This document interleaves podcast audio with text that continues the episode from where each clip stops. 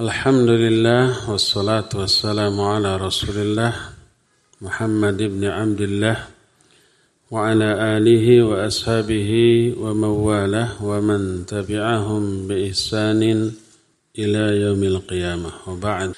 Alhamdulillah kembali kita berjumpa melanjutkan kajian tentang akidah. Setiap muslim wajib mempelajari akidah Islamiyah agar memahami maknanya untuk kemudian diwujudkan, diamalkan, diaplikasikan. Dan juga mempelajari hal yang sebaliknya dari akidah agar kita terjaga dari kekeliruan di dalam berakidah. Mengetahui apa yang bisa membatalkan akidah kita, apa yang bisa mengurangi akidah kita, baik itu syirik besar, syirik kecil, kufur besar, kufur kecil, nifak besar, nifak kecil, atau hal yang bisa mengurangi nilai dari akidah kita, apalagi membatalkannya. Wajib kita pelajari semua itu. Perintah mempelajarinya dinyatakan oleh Allah dalam Al-Quran surah Muhammad ayat ke-19. Allah berfirman, Fa'lam annahu la ilaha illallah wastaghfir li dzambik. Kata Allah, ketahuilah la ilaha illallah. Jadi la ilaha illallah kalimatut tauhid yang menjadi fondasi pokok, fondasi utama bagi akidah, yaitu kalimatut tauhid. Allah perintahkan untuk diketahui, dipelajari. Fa'lam, ketahui olehmu, fahami olehmu, pelajari olehmu la ilaha illallah. Tentang la ilaha illallah, tentang akidah yang sangat fundamental di dalam agama kita, baru perintah kedua beramal wastaghfir li dzambik, dan minta ampunlah ke atas dosa-dosamu. Jadi perintah pertama adalah belajar, dan perintah pertama yang harus dipelajari kalimatut tauhid, akidah yang paling mendasar. Baru perintah kedua beramal, dan amal yang diperintahkan adalah istighfar wastaghfir li dzambik, dan minta ampunlah kamu atas dosa-dosamu. Sehingga berkata Imam Al-Bukhari di dalam kitab Sahih Bukhari ketika menjelaskan tentang fadlul ilm, bab tentang keutamaan ilmu. Beliau menyatakan bab al-ilmu qabla al-qawli wal-amal.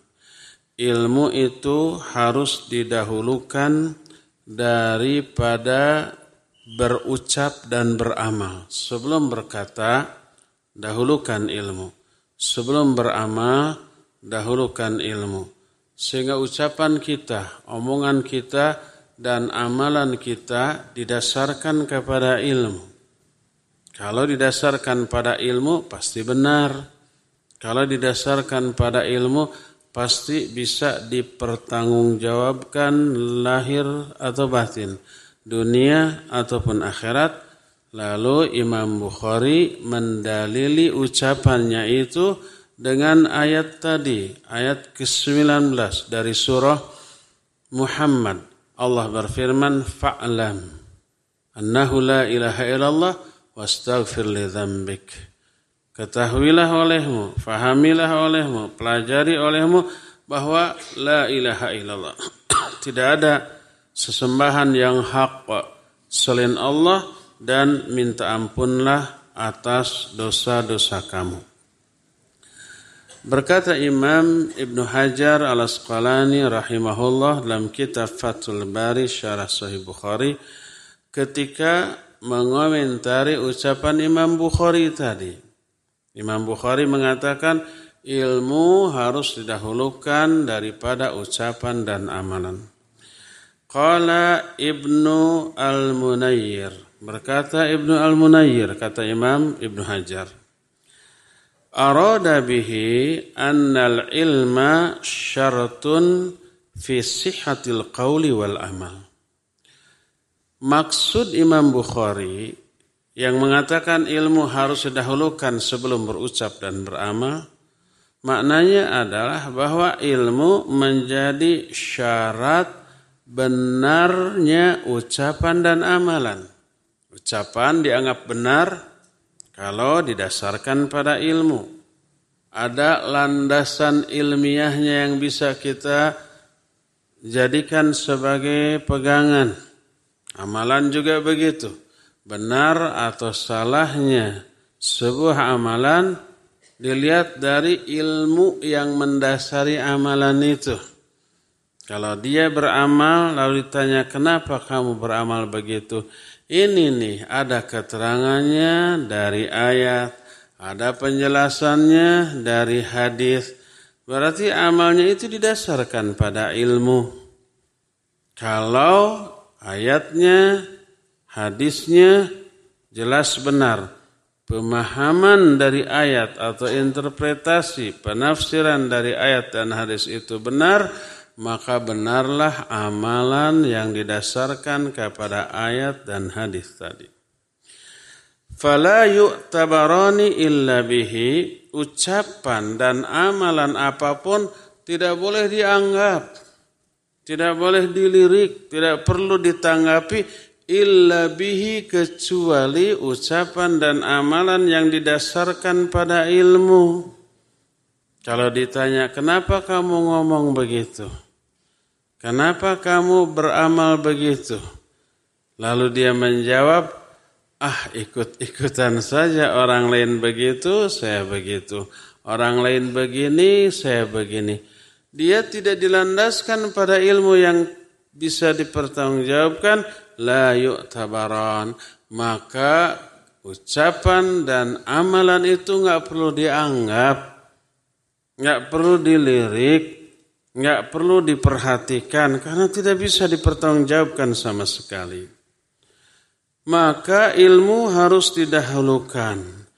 Li'annahu musahihun linniyat al-musahihatul amal, karena ilmu itu musahihun linniyah, ilmulah yang membuat niat kita menjadi benar, sedangkan benarnya niat al-musahihatul amal, benarnya niat bisa membuat benarnya amalan.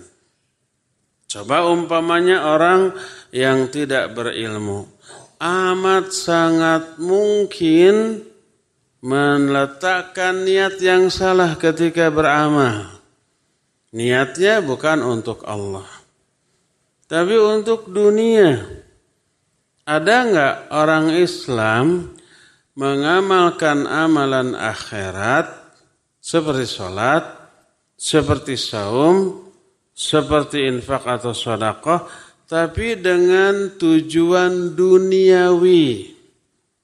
Baik tujuan duniawi itu untuk memperoleh uang, jabatan, popularitas, pujian orang. Ada orang yang seperti itu? Banyak. Berarti niatnya tidak benar. Salah satu penyebabnya karena ketidaktahuan dia. Disangkanya boleh.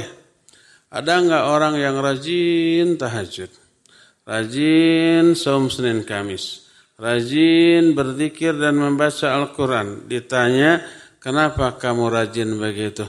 Sebab saya punya keinginan. Keinginannya apa? Biar cepat dapat jodoh.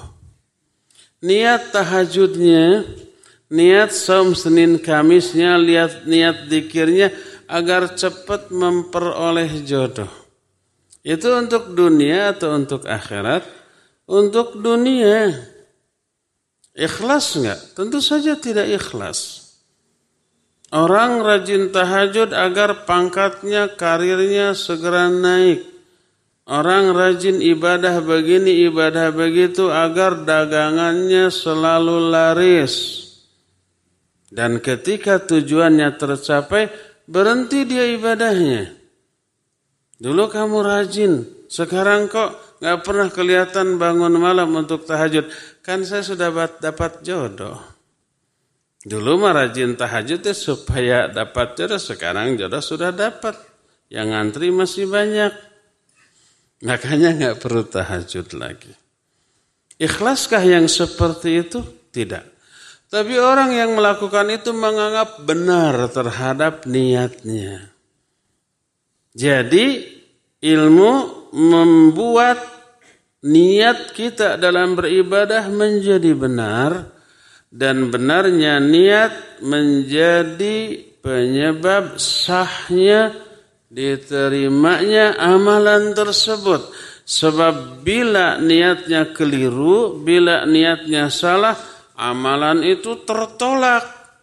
Allah paling tidak suka kalau dia diduakan dalam hal niat ketika beramal.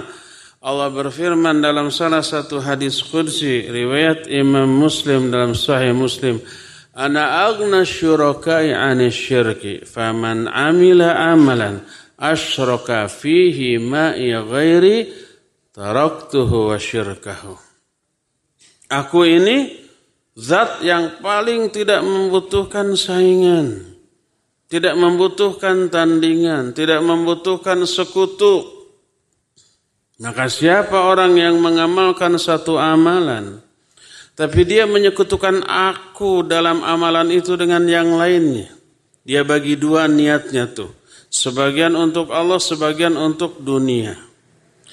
Taraktuhu wa syirkahu, aku tinggalkan dia, aku tinggalkan juga perbuatan syiriknya. Jadi dari sini kita bisa melihat amat sangat super pentingnya ilmu sebelum berucap dan beramal. Dan ilmu menjadi faktor penyebab utama sahihnya niat. Benarnya niat ketika beramal dan benarnya niat menjadi syarat utama diterimanya atau sahnya amalan. Maka berdasarkan hal itu para ahli ilmu memberikan perhatian yang besar untuk mempelajari hukum-hukum akidah lalu mengajarkannya dan menganggap bahwa akidah ini sebagai induknya seluruh ilmu, merupakan ilmu terpenting dibanding ilmu-ilmu yang lainnya. Karena ilmu yang paling penting bagi manusia adalah ilmu agama dibanding ilmu dunia apapun. Dan ilmu agama yang terpenting adalah ilmu akidah. Akidah ini ibarat fondasi, amal lainnya itu ibarat badan dari bangunan ini. Ada yang tiangnya, ada yang dindingnya, ada yang atapnya. Kalau fondasinya tidak kuat atau tidak ada bahkan, bisa enggak tiang dari bangunan ini dipasang? Enggak. Kalau toh dipasang, ditancapkan begitu aja gitu ya tanpa fondasi, kuat enggak itu? Enggak kuat. Pas disimpan bangunan langsung ambruk. Jadi amalan-amalan lain itu ibarat bagian atas dari bangunan ini. Nah, bangunan Islam dalam diri kita seperti sholat yang menjadi tiangnya, ya, seperti saum, zakat, haji, silaturahmi dan yang lain-lainnya itu ibarat badan dari bangunan. Fondasinya ini akidah. Akidah harus kuat, harus kokoh, harus tertanam secara mendalam. Makanya ilmu yang paling penting dari ilmu agama ini adalah ilmu akidah. Lebih penting daripada ilmu tafsir, ilmu hadis, ilmu fiqih, ilmu usul fiqih, dan yang lain-lainnya. Ilmu akidah sepenting-penting ilmu. Oleh karena itu disebut dengan sebutan min awliya'il ulum, termasuk ilmu-ilmu yang paling utama, min awlatul ulum, min awliyatul ulum, ya. Nah, karena itulah para ulama kemudian banyak menyusun kitab-kitab yang dikhususkan tentang akidah. Mereka merinci hukum-hukum yang berkaitan dengan akidah. Mereka juga menjelaskan intisari dari akidah, bahkan menjelaskan apa yang bisa merusak akidah untuk dihindari, apa yang bisa mengurangi akidah untuk dijauhi, berupa perbuatan-perbuatan syirik, perbuatan kufur, perbuatan nifak, perbuatan khurafat, perbuatan bid'ah dalam masalah akidah, dan yang lain-lainnya. Dan inilah makna dari kalimat la ilaha illallah. Di dalam kalimat la ilaha illallah itu terkandung makna harus difahami hal-hal yang bisa merusak akidah dan tauhid. Harus dipelajari syirik untuk dihindari, harus difahami kekufuran untuk dijauhi. Dan ini sudah tersirat dalam kalimat tauhid, yaitu la ilaha. Tidak ada ilah. Tidak boleh ada syirik. Tidak boleh ada kufur, baik syirik besar ataupun syirik kecil seperti riya, kufur besar ataupun kufur kecil. La ilaha, tidak boleh ada itu, illallah, kecuali Allah, ya. Ada isyarat, dipelajari syirik, dipelajari kufur untuk dihindari dan juga untuk dijauhi. Maka siapa yang tidak mengenal keburukan, dia dikhawatirkan terjerumus ke dalam keburukan itu tanpa dia sadari, tanpa dia ketahui, ya. Inilah makna dari kalimat tauhid la ilaha illallah. Tidak sekadar cukup diucapkan oleh lisan, tapi kandungan maknanya, isinya wajib juga diaplikasikan, sehingga wajib diketahui seluruhnya, diamalkan seluruhnya, aspek lahirnya ataupun aspek batinnya. Dan akidah ini ada perkara yang sebaliknya, berupa syirik, berupa kufur, berupa bid'ah yang wajib dijauhi dan wajib untuk dihindari. Dan seluruhnya itu tidak akan jelas terfahami kecuali dengan cara belajar. Berdasarkan hal itu wajib bagi setiap muslim untuk mempelajari akidah ini dan dijadikan sebagai referensi utama dengan berbagai macam tingkat pemahaman dan memberikan sesi khusus yang intensif setiap hari dengan jumlah pertemuan yang cukup dan memilih beberapa guru, ustadz, pengajar yang berkemampuan untuk itu. Memfokuskan lulus atau tidaknya murid didasarkan kepada pemahaman akidah mereka dan aplikasinya. Berbeda dengan ilmu-ilmu lain yang sekedar teori.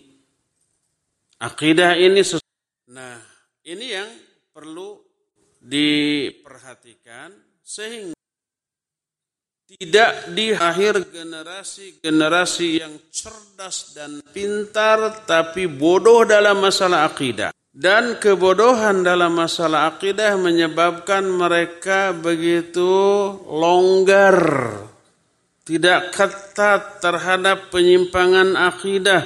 Bahkan mereka sendiri bisa terjerumus ke dalam akidah bila mereka bodoh tentang akidah, walaupun amat sangat pintar dan cerdas dalam urusan-urusan lainnya.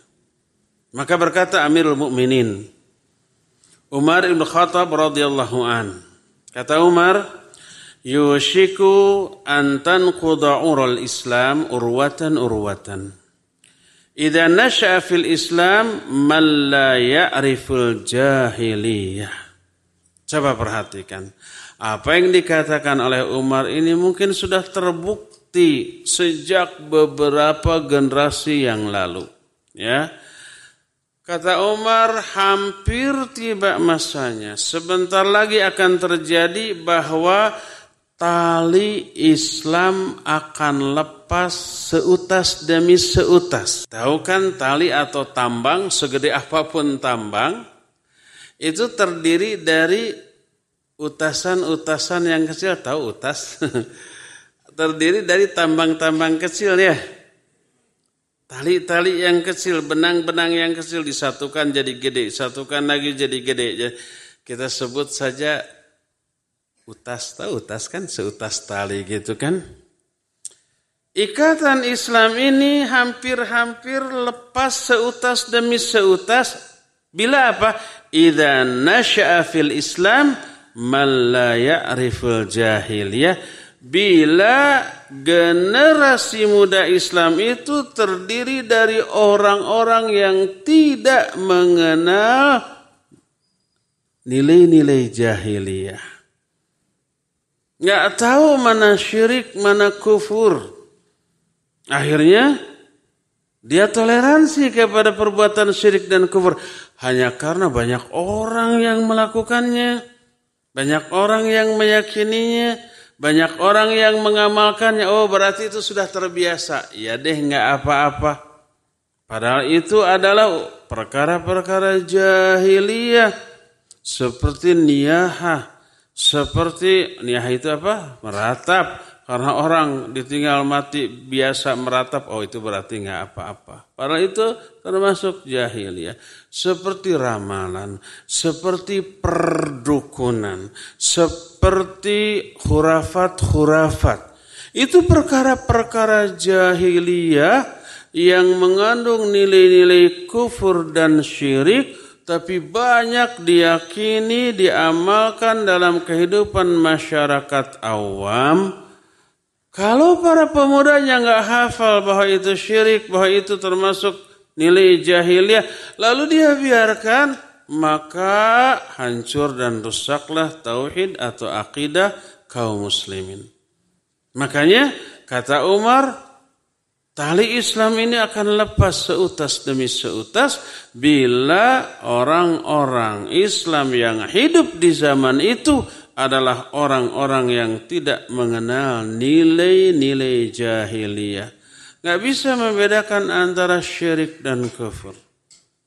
Terlebih kalau umpama perbuatan penyimpangan dalam masalah akidah itu dilakukan, dikatakan oleh seorang dai yang populer, tapi dia enggak paham urusan tauhid, terutama tauhid asma sifat, mensifati Allah dengan sifat-sifat yang tidak layak, diluruskan, ditegur, dikoreksi. Apa yang terjadi? Klarifikasi atau membela diri. Orang-orang yang fanatisme buta kepada dia membela rame-rame sang dai yang keliru tadi. Itu karena kebodohan. Maka tali Islam putus seutas demi seutas. Lepas satu helai demi satu helai karena orang-orang yang hidup di zaman itu tidak mengetahui tentang nilai-nilai jahiliyah. Tidak mengetahui tentang tauhid dan penyimpangannya. Akhirnya setiap penyimpangan tauhid dibiarkan, dianggap biasa, dan ketika ada yang mengoreksi, si pengoreksinya yang dituduh dengan tuduhan ini dan itu, ya. Berdasarkan hal itulah maka wajib kita pelajari akidah yang sahihah, yang benar. Untuk itu kita pun wajib memilih kitab-kitab akidah yang sahihah dan salimah yang telah disusun oleh para ulama as-salafus saleh, ulama-ulama yang berakidah ahlus sunnah wal jamaah, yang keyakinan mereka sesuai dengan Al-Quran dan as-sunnah. Ajarkan ini kepada para thullab. Jauhkan kitab-kitab akidah yang menyimpang dari akidah as-salafus salih. Seperti kitab-kitab Asy'ariyah, Mu'tazilah, Jahmiyah, ya, apalagi Syiah ahlakahumullah yang banyak menyimpang dari akidah dan pemahaman as-salafus salih. Dari sinilah maka perlu juga untuk diadakan durus, pelajaran-pelajaran akidah yang diadakan di masjid-masjid, mempelajari akidah dari kitab akidah yang bisa dipercaya, dari pengarang yang bisa dipertanggungjawabkan. Dijelaskan di sana tentang matan dari kitab akidah tersebut. Matan itu isi, substansi, plus syarahnya. Syarah itu penjelasan. Sebab kadang-kadang para ulama menulis akidah hanya poin-poin penting, kadang-kadang tanpa dalil. Tapi isinya benar didasarkan pada dalil yang bisa dipertanggungjawabkan. Tapi dalilnya tidak dicantumkan.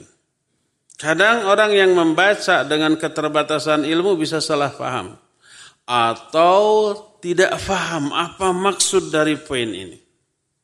Diperlukanlah syarah. Syarah itu penjelasan.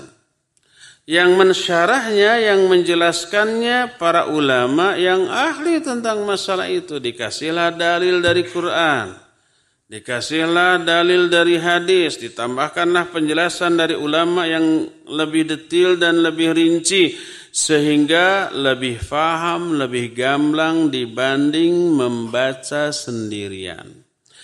Nah, terangkan itu kepada setiap yang hadir sesuai dengan kadar kemampuan otak dan pemahaman mereka. Sebarkan dengan setiap alat penyebaran yang ada, baik radio, televisi, internet, atau media apapun yang bisa menyebarkan penjelasan ini dengan berbagai media yang beragam. Dan adadannya ini, lakukan itu secara rutin, kontinu, terus menerus, sehingga tersebarlah akidah as-sahihah seperti yang difahami oleh generasi as-salafus salih. Selain itu, wajib juga setiap individu muslim memberikan perhatian yang khusus pada aspek akidah ini. Mengenalkan poin-poin dari akidah ini, mengenalkan kitab-kitab yang benar, yang berisi penjelasan tentang akidah yang sahihah ini, mengenalkan ulama-ulama yang menjadi rujukan utama dalam berakidah yang sahihah dan salimah ini.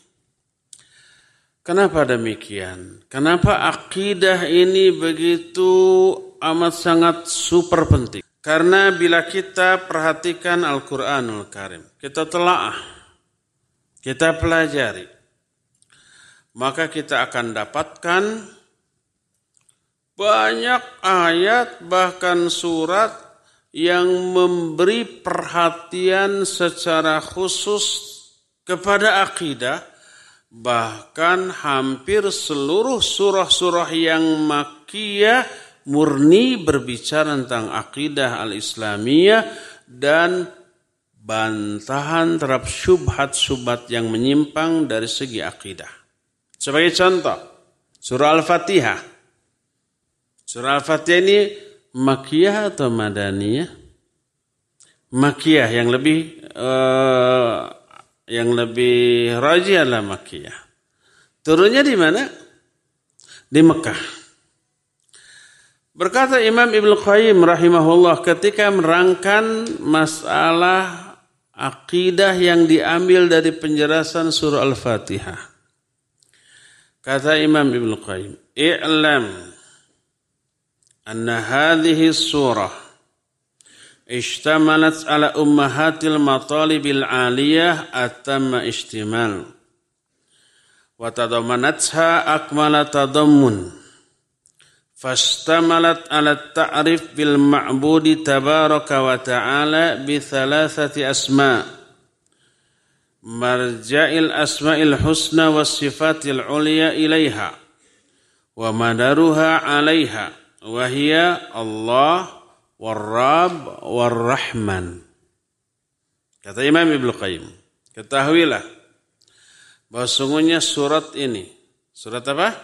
Al-Fatihah, mencakup induk dari seluruh tuntutan yang maha tinggi dengan cakupan yang sangat sempurna, komprehensif, lengkap, dan mengandung dengan kandungan yang sempurna dari seluruh nilai-nilai yang luhur. Di dalamnya terkandung pengenalan al-ma'bud dengan 3 nama.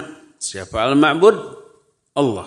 Di dalam surah ini Allah mengenalkan dirinya sebagai al-ma'bud dengan 3 nama.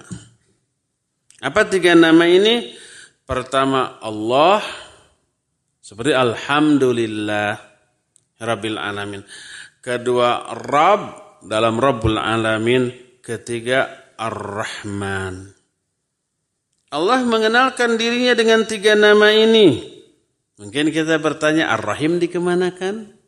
Malik Yaumiddin dikemanakan? Kenapa tidak disebut gitu ya? Belum disebut, nanti sing sabar. Allah mengenalkan dirinya sebagai Al-Ma'bud Tabaraka wa Ta'ala dengan 3 nama. Allah, Rabb, dan Ar-Rahman.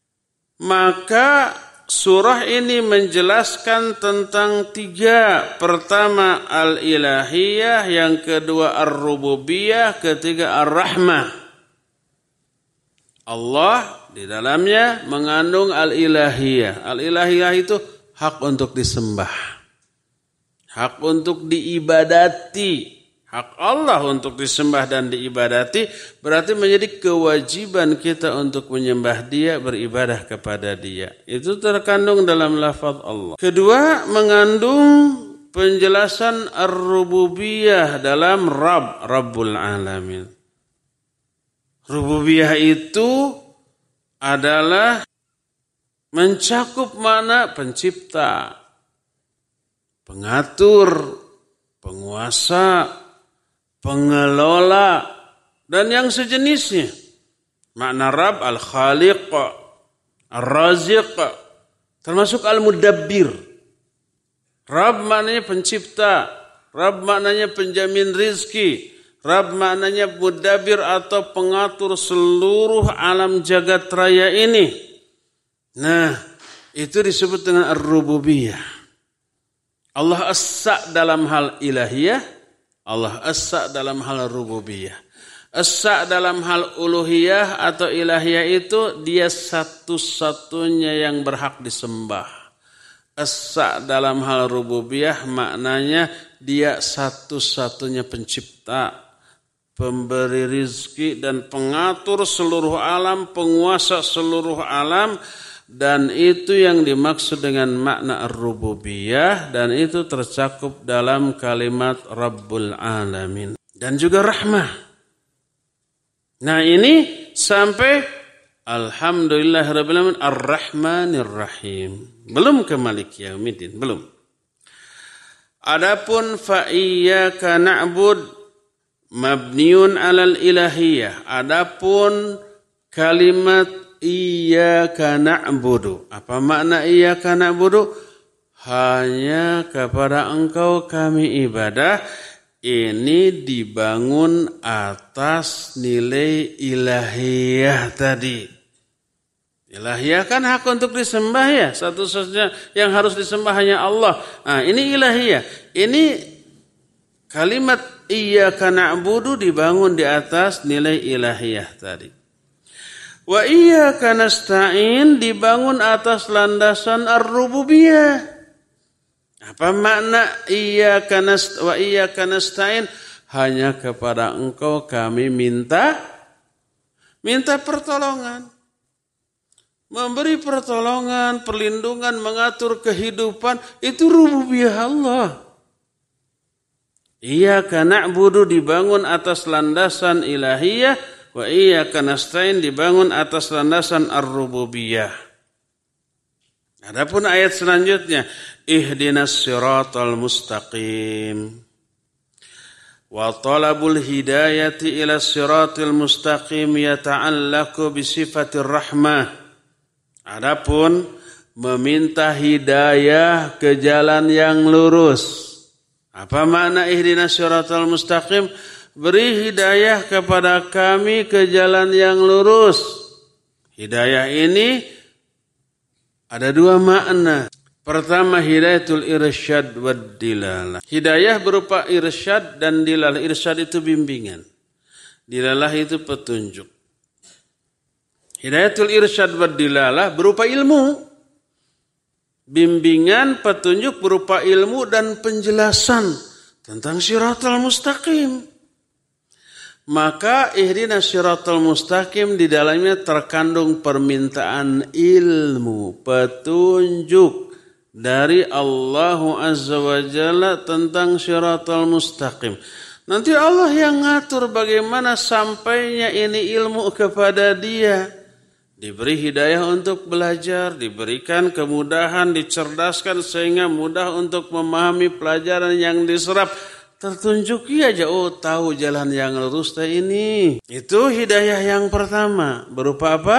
Ilmu. Disebut apa? Hidayatul irsyad wad dilalah. Kedua, hidayatul taufiq. Hidayah taufiq.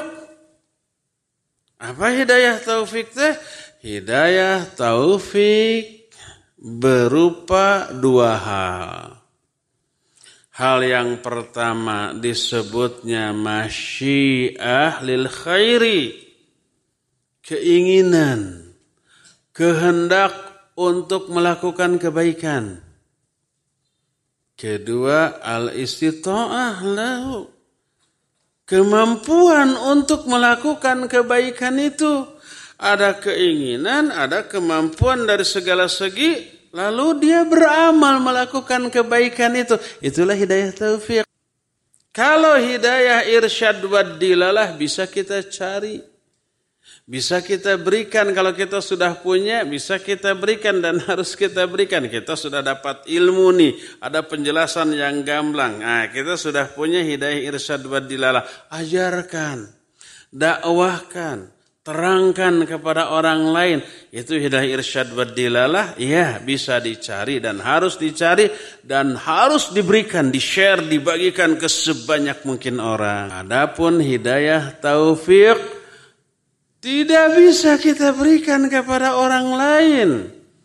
Enggak bisa kita share, saya sedang punya keinginan untuk melakukan ibadah dan kemampuan yang kuat untuk melakukan ibadah. Saya share ke orang lain. Enggak bisa. Yang memberikan keinginan untuk ibadah dan beramal soleh kepada diri kita itu Allah. Allah berfirman, "Wa ma tasyauna illa ayyasha Allahu rabbul alamin." Kalian gak akan punya keinginan apapun. Kecuali Allah yang memberikan keinginan itu kepada kalian. Allah yang menghendaki kalian memiliki keinginan itu. Allah yang ngasih itu. Bukan hasil ikhtiar kita, murni perjuangan kita. Tadinya gak punya keinginan untuk ibadah, lalu kita berusaha menghadirkan keinginan untuk ibadah.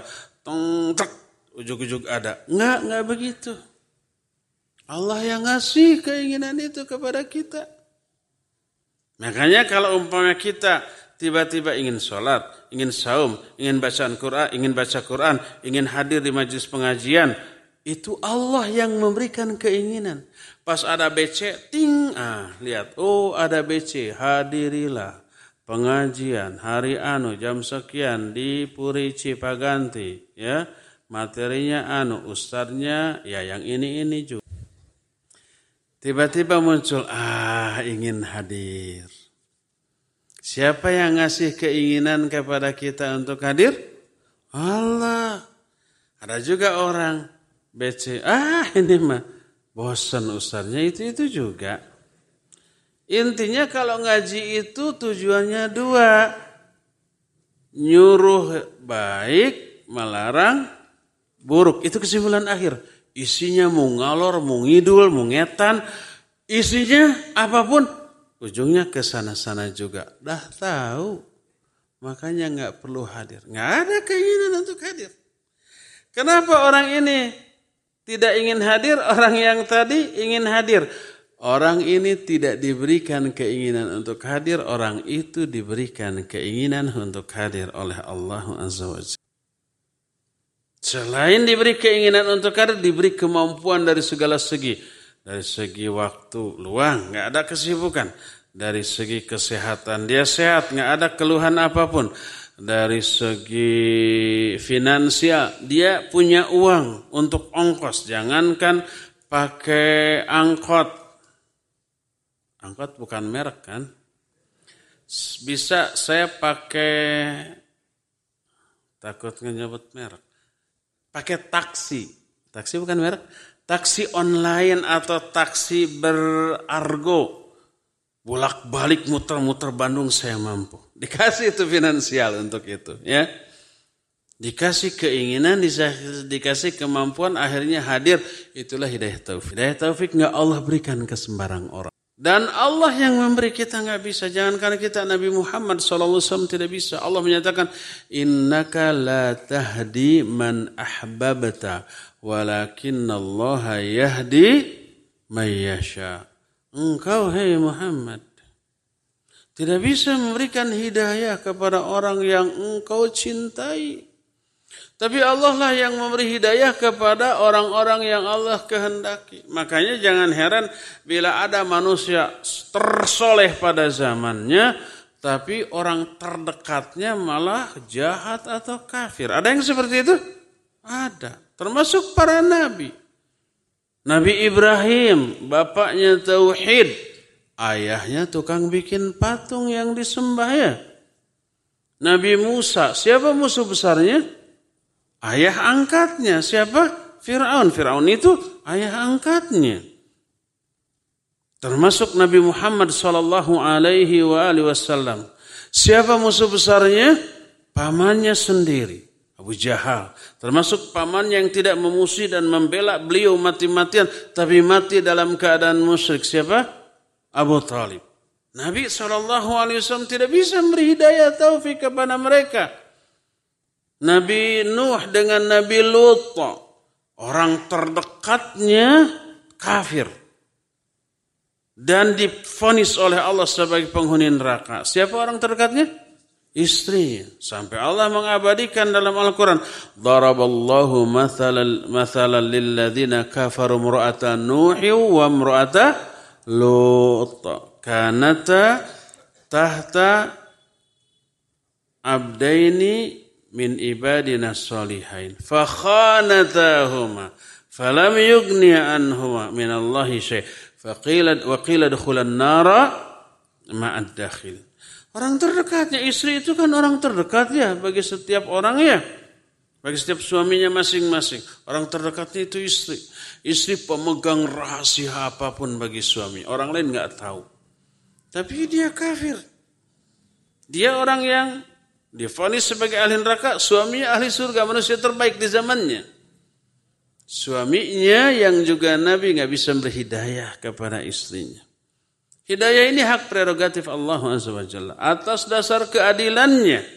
Tapi Allah ketika memberi hidayah dan ketika menyesatkan orang, itu didasarkan pada sifat adilnya. Tidak zalim, tidak semau gue, tidak sembrono, tidak akan lepas dari sifat adil dan hikmahnya Allah Subhanahu wa taala. Nah, ihdinas siratal mustaqim, ya Allah beri hidayah kepada kami ke jalan siratal mustaqim. Makna hidayah mencakup dua-duanya.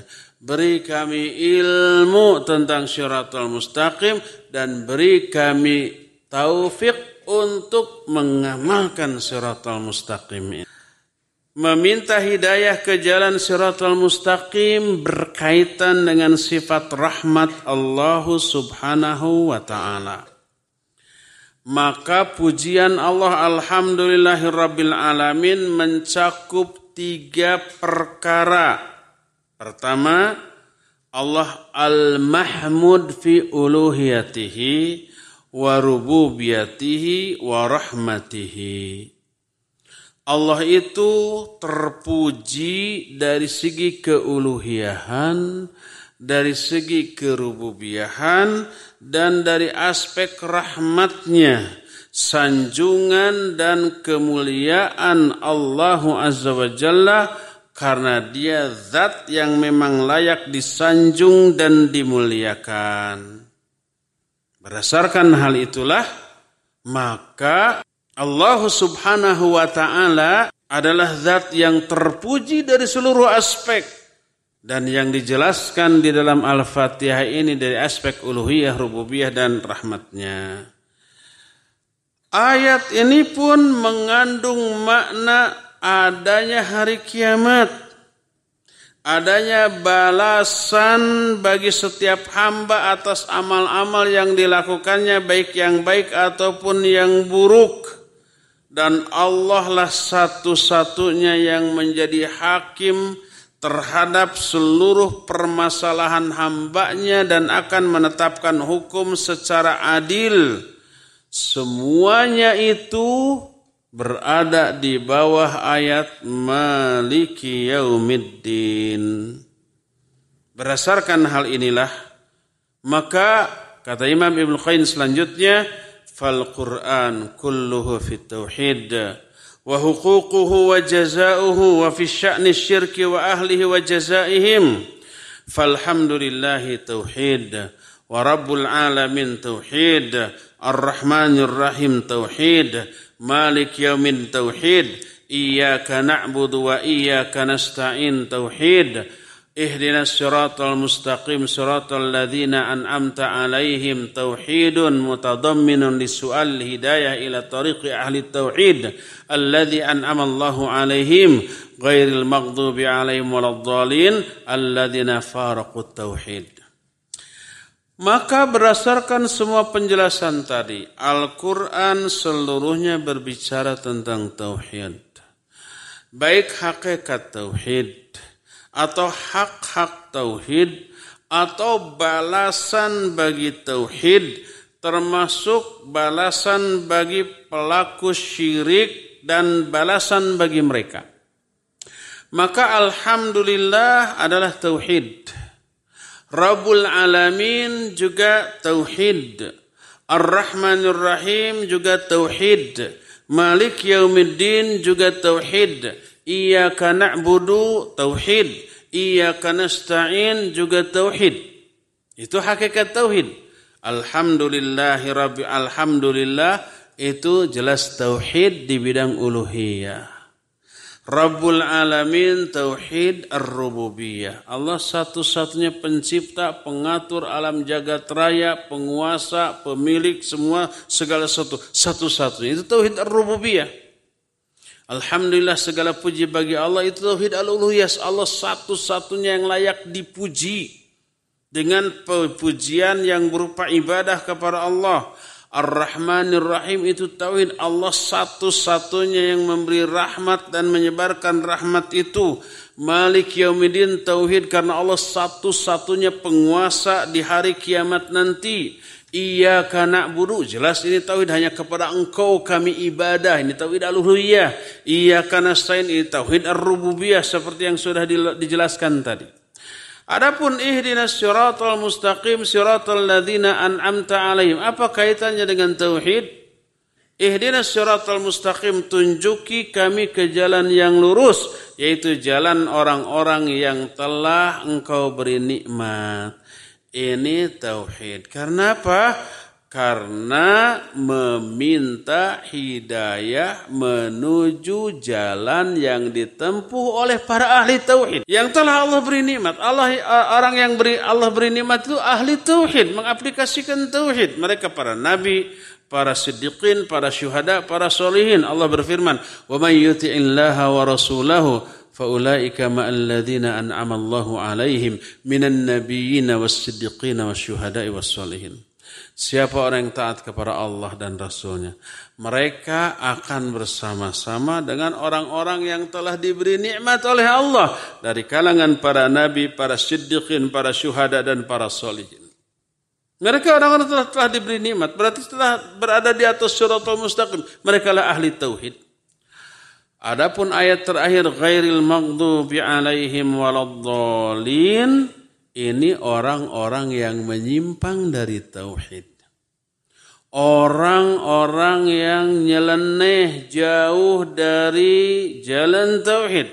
Makanya mereka sesat, mereka dimurkai oleh Allah Subhanahu wa ta'ala. Kata Al-Imam Ibn Qayyim selanjutnya, ya. Kata beliau, wa ghalibu suratil Qur'an bal kullu surah fil Qur'an fahiya mutadamminatun li naw'i tauhid. Bal naqulu qawlan kulliyan inna kulla ayatin fil Qur'an فهي متضمنة للتوحيد وشاهدة به داعية إليه. Umumnya surat dalam Al-Quran, bahkan seluruh surat dalam Al-Quran, di dalamnya terkandung dua jenis tauhid, al-ilahiyah dan ar-rububiyah. Bahkan kita katakan secara tegas, semua ayat, ini semua ayat di dalam Al-Quran mengandung tauhid, menguatkan tauhid, mengajak kepada tauhid. Semua ayat.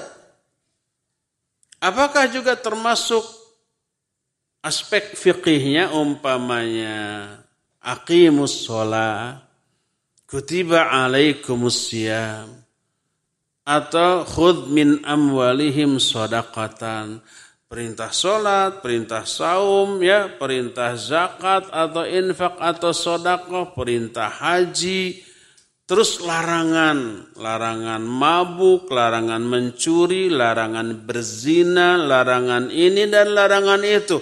Adakah kaitannya dengan tauhid? Iya. Itu yang disebut dengan huququt tauhid, hak-hak bagi tauhid. Siapa orang yang sudah bertauhid kepada Allah, hak dari tauhid wajib ditunaikan. Apa hak tauhid?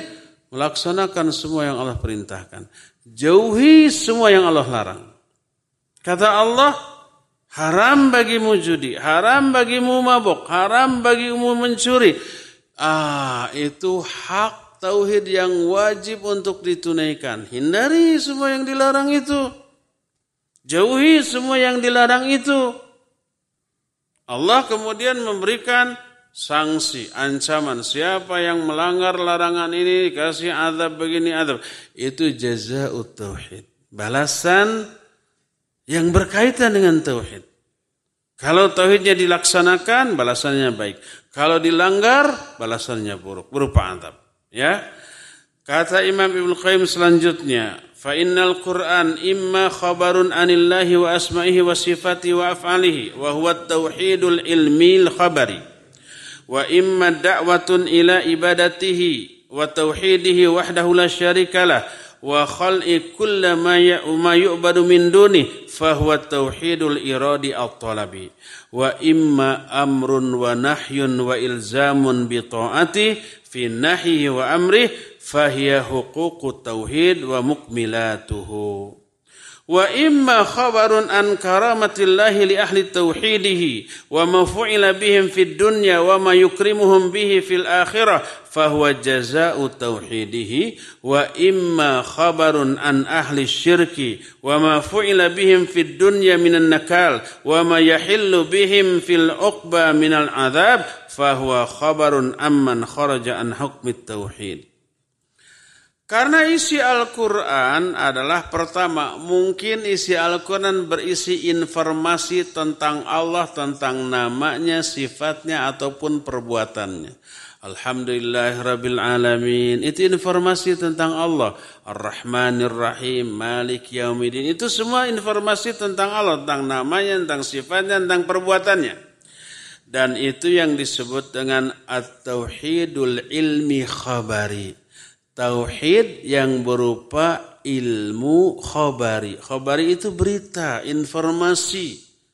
pengetahuan yang merupakan informasi dari Allah tentang isi kandungan tauhid. Kita sudah jelaskan tadi, alhamdulillahirabbil alamin. Rabbul alamin mengandung tauhid ar-rububiyah. Allah satu-satunya, Rabbul alamin penguasa semesta alam. Satu-satunya Dia yang menguasai, yang menciptakan, yang mengatur seluruh alam. Itu tauhid ar-rububiyah. Satu-satunya Allah. Tauhid, ya. Itu disebut tauhid al-ilmi al-khabari.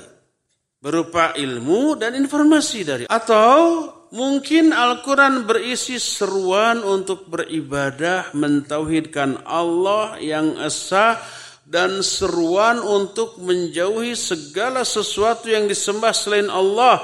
Itu disebut tauhid al-iradi at-talabi. Tauhid al-iradi, al-iradi itu kehendak Allah. At-talabi itu yang dituntut oleh Allah. Yang Allah kehendaki, yang Allah tuntut dari manusia adalah ibadah kepada Allah. Mentauhidkan Allah dalam hal ibadah itu, menjauhi semua sesembahan selain Allah. Itu disebut tauhid al-iradi al-at-talabi. Iradi kehendak Allah. At-talabi tuntutan keinginan dari Allah yang harus diaplikasikan oleh manusia. Atau mungkin Al-Quran berisi perintah, larangan, kewajiban untuk mentaatinya. Dalam hal larangan dan perintahnya, ini disebut huququt tauhid wa mukmilatuhu. Hak-hak tauhid dan penyempurna tauhid. Jadi ketaatan kepada Allah dalam aspek perintah dan larangan, larangannya dilaksanakan, perintahnya dijauhi dengan sejauh-jauhnya, itu hak tauhid. Siapa yang bertauhid wajib tunaikan hak dari tauhid itu. Taati perintah Allah dan jauhi larangan-larangannya.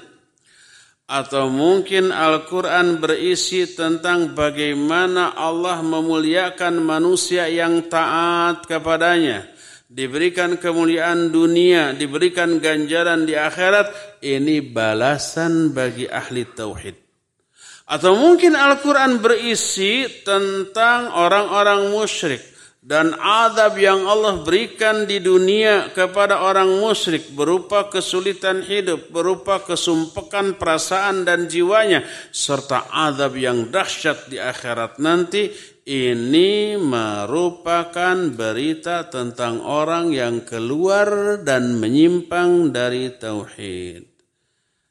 Maka Al-Quran seluruhnya berisi tauhid, berkaitan dengan tauhid. Mungkin hakikat dari tauhid itu sendiri, atau mungkin hak-hak tauhid, atau balasan bagi orang yang bertauhid, atau hukuman bagi orang-orang yang menyimpang dari tauhid. Maka Al-Quran seluruhnya berbicara tentang tauhid. Tidak ada satupun ayat yang tidak berkaitan dengan tauhid. Dari sinilah kita mengetahui tauhid merupakan landasan pokok bagi seluruh amalan yang dilakukan oleh manusia di dalam beragama ini. Ya, berdasarkan hal itu, agar bangunan agama dalam diri kita ini berdiri secara kokoh dan benar, maka akidah kita, fondasi dari bangunan agama kita harus sekokoh mungkin, sekuat mungkin, sebenar mungkin. Untuk itu diperlukan upaya untuk belajar dan memahami akidah semendalam yang kita bisa, ya. Ikhwan azanillah wa yakum, cukup sampai di sini penjelasan kita. Dan kita masih punya sisa waktu beberapa saat saja untuk bertanya jawab kepada Akhi Ari, ya, di Cilengsi, studio Cilengsi. Dipersilakan untuk memandu tanya jawab dengan pendengar dan pemirsa. Wassallallahu ala nabiyina Muhammadin wa ala alihi wa ashabihi wasallam. Silakan Ari. Terima kasih. Dan ikhwatul Islam, kami berikan kesempatan untuk Anda ingin bertanya, silakan di 0218236543 atau pesan singkat di 0819896543. Silakan, telepon yang pertama. Halo. Halo, assalamualaikum Pak. Waalaikumsalam warahmatullahi wabarakatuh. Dengan Ibu siapa, di mana ini? Ini dari Ibu Didi di Jambi, Pak. Silakan Ibu pertanyaannya. Iya, ini mengenai ruqyah, Pak. Ini agak menyimpang dari tema mengenai ruqyah. Boleh kita melaksanakan ruqyah jarak jauh, seperti lewat kokon, nanti orang di sana mendengar. Betul jelaskan. Assalamualaikum warahmatullahi wabarakatuh. Waalaikumsalam warahmatullahi wabarakatuh. Silakan Ustaz. Iya, Ibu di Jambi, boleh enggak melakukan ruqyah jarak jauh dengan melalui telepon? Barakallahu fiik. Kalau pertanyaannya boleh atau tidak, boleh saja. Cuma efektivitasnya amat sangat kurang. Seutama-utama orang, maka hendaklah dia meruqyah diri sendiri. Karena itu bisa dilakukan kapan saja, di mana saja, di tempat yang layak, setiap saat. Adapun kalau diruqyah sama orang, nggak bisa semau kita, ya, karena orang punya kesibukan, belum lagi jarak yang jauh, ya. Bisa nggak ruqyah lewat telepon? Bisa, tapi ada tapinya, nggak efektif, nggak efisien. Begitu umpamanya si jinnya ngamuk, ya, lalu dia melemparkan teleponnya, nggak bisa lagi ada komunikasi ruqyah lewat telepon tersebut. Walhasil lebih utama lakukan ruqyah oleh diri sendiri. Kalau toh tidak mampu oleh diri sendiri, silakan ruqyah secara langsung dengan menghadirkan orangnya. Wallahu a'lam bishawab. Silakan lagi. Terima kasih atas jawabannya. Semoga bermanfaat untuk kita semuanya. Berikutnya kembali di 0218236543. Halo. Halo, assalamualaikum. Waalaikumsalam warahmatullahi. Dengan siapa ini, di mana? Dari Is di Banda Aceh. Ibu Is di Banda Aceh, dikecilkan terlebih dahulu ya volume televisinya. Ibu cukup mendengarkan melalui gagang telepon saja. Baik, silahkan. Ini Ustaz ditanyakan kan karena kalau kita salat tahajud niatnya untuk dunia itu nggak boleh ya. Ya, terus cukup Ibu, pertanyaannya hanya itu saja. Ya. Baik. Assalamualaikum warahmatullahi wabarakatuh. Waalaikumsalam warahmatullahi wabarakatuh. Silakan Ustaz. Ya. Barakallahu fiik. Ya, Ibu, niatkan seluruh ibadah yang kita lakukan baik yang wajib ataupun yang sunnah hanya untuk Allah Azza wa Jalla. Kalau umpama kita niatkan untuk dunia lalu niat kita tercapai dengan tahajud itu, maka kemungkinan besar kita akan berhenti dari tahajudnya. Untuk apa tahajud lagi, kan sudah tercapai keinginan kita, ya. Tapi kalau yang kita buru, yang kita harapkan, yang kita inginkan dengan tahajud kita hanyalah pahala dari Allah, kasih sayang Allah, ampunan Allah, rahmat Allah, maka setiap malam kita akan tetap melakukannya. Sebab kebutuhan kita terhadap ampunan, rahmat, pahala Allah itu seumur hidup sampai kita mati, sampai untuk kebahagiaan kita di akhirat nanti, ya. Demikian Bu, wallahu a'lam bishawab. Silakan lagi. Kami bacakan dari Ummu Sahla yang bertanya, Ustaz, bagaimana dengan pernyataan ini? Togut, sesuatu yang disembah selain Allah dan dia ridho untuk disembah. Nah, pertanyaannya bagaimana dengan pernyataan syaitan di akhirat nanti yang dia berlepas diri dari pengikutnya karena dia pun takut kepada Allah. Apakah syaitan itu juga togut atau bukan? Silakan Ustaz. Iya, barakallahu fiik Ummu Sahlah. Iya, syaitan salah satu di antara jenis taghut. Kata Umar Al-Khattab radhiyallahu an, at-taghut asy-syaitan. Makna taghut lain kahin atau para dukun. Termasuk salah satu di antara makna taghut adalah kullu ma ubida min dunillahi wa huwa radin. Segala sesuatu yang disembah, diibadati selain Allah dan dia ridha. Adapun kalau dia disembah tapi tidak ridha, bukan taghut. Seperti para malaikat disembah tapi mereka tidak ridha. Nabi Isa disembah, tapi beliau tidak ridha. Nabi Muhammad sallallahu alaihi wasallam pun ada yang menyembahnya, tapi pasti beliau tidak ridha, maka itu bukan tagut. Jadi tagut itu segala sesuatu yang disembah selain Allah dan dia ridha untuk disembah. Nah, bagaimana dengan setan? Setan ridha banget kalau dia disembah oleh manusia di dunia. Bahkan itu yang mereka inginkan, yang diinginkan oleh iblis, oleh setan, turunan-turunan iblis. Mereka ingin disembah dan senang kalau disembah.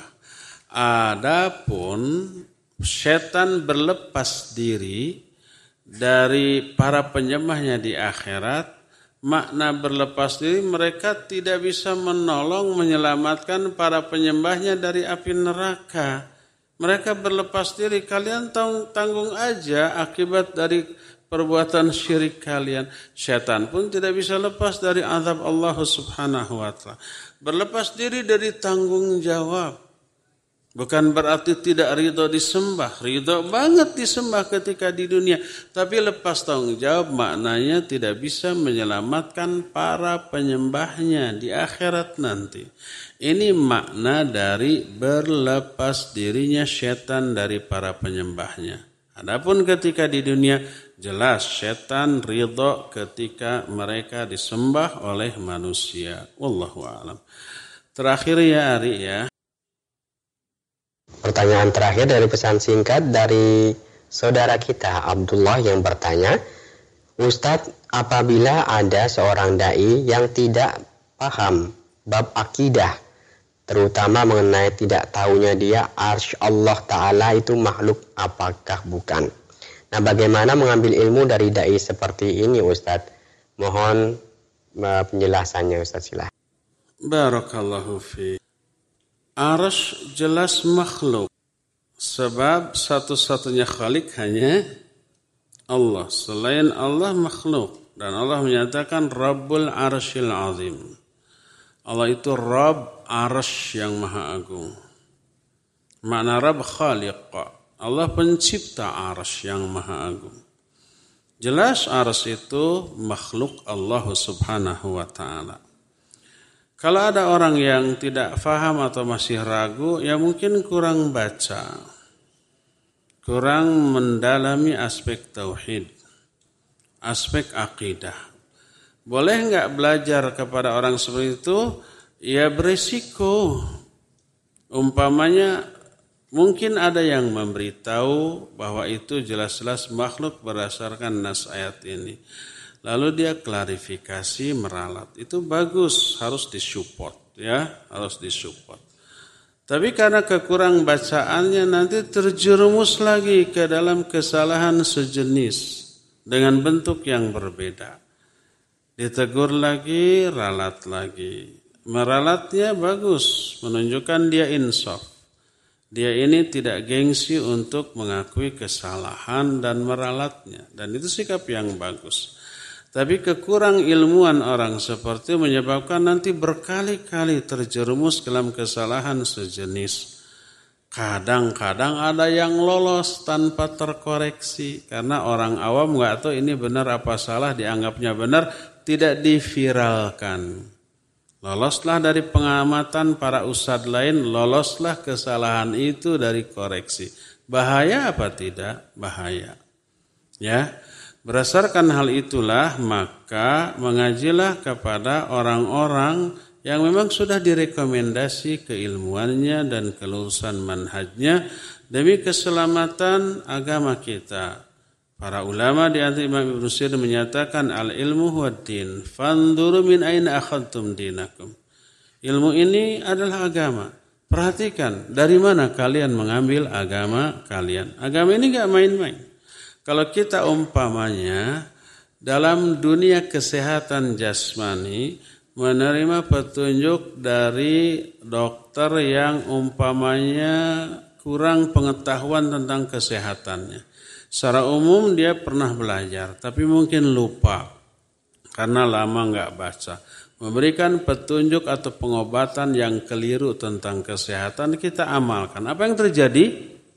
Kesehatan kita terganggu. Bisa sakit, Bisa tambah parah, maksimal mati. Tapi untung itu masih di dunia. Kalau ini urusan agama, urusan akhirat, apalagi menyangkut akidah, ya. Maka sedikit terkontaminasi urusan akidah, efeknya jauh lebih fatal daripada terkontaminasinya tubuh kita, fisik kita oleh racun yang membahayakan. Tubuh kita hanya di dunia, tapi jiwa agama kita sampai ke akhirat nanti, ya. Demikian cukup sampai di sini, insyaallah kita jumpa kembali. Subhanakallahum bihamdik asyhadu an la ilaha illa anta astaghfiruka wa atubu ilaik. Walhamdulillah rabbil alamin. Wa sallallahu ala nabiyyina Muhammadin wa ala alihi wa ashabihi wasallam. Wassalamualaikum warahmatullahi wabarakatuh.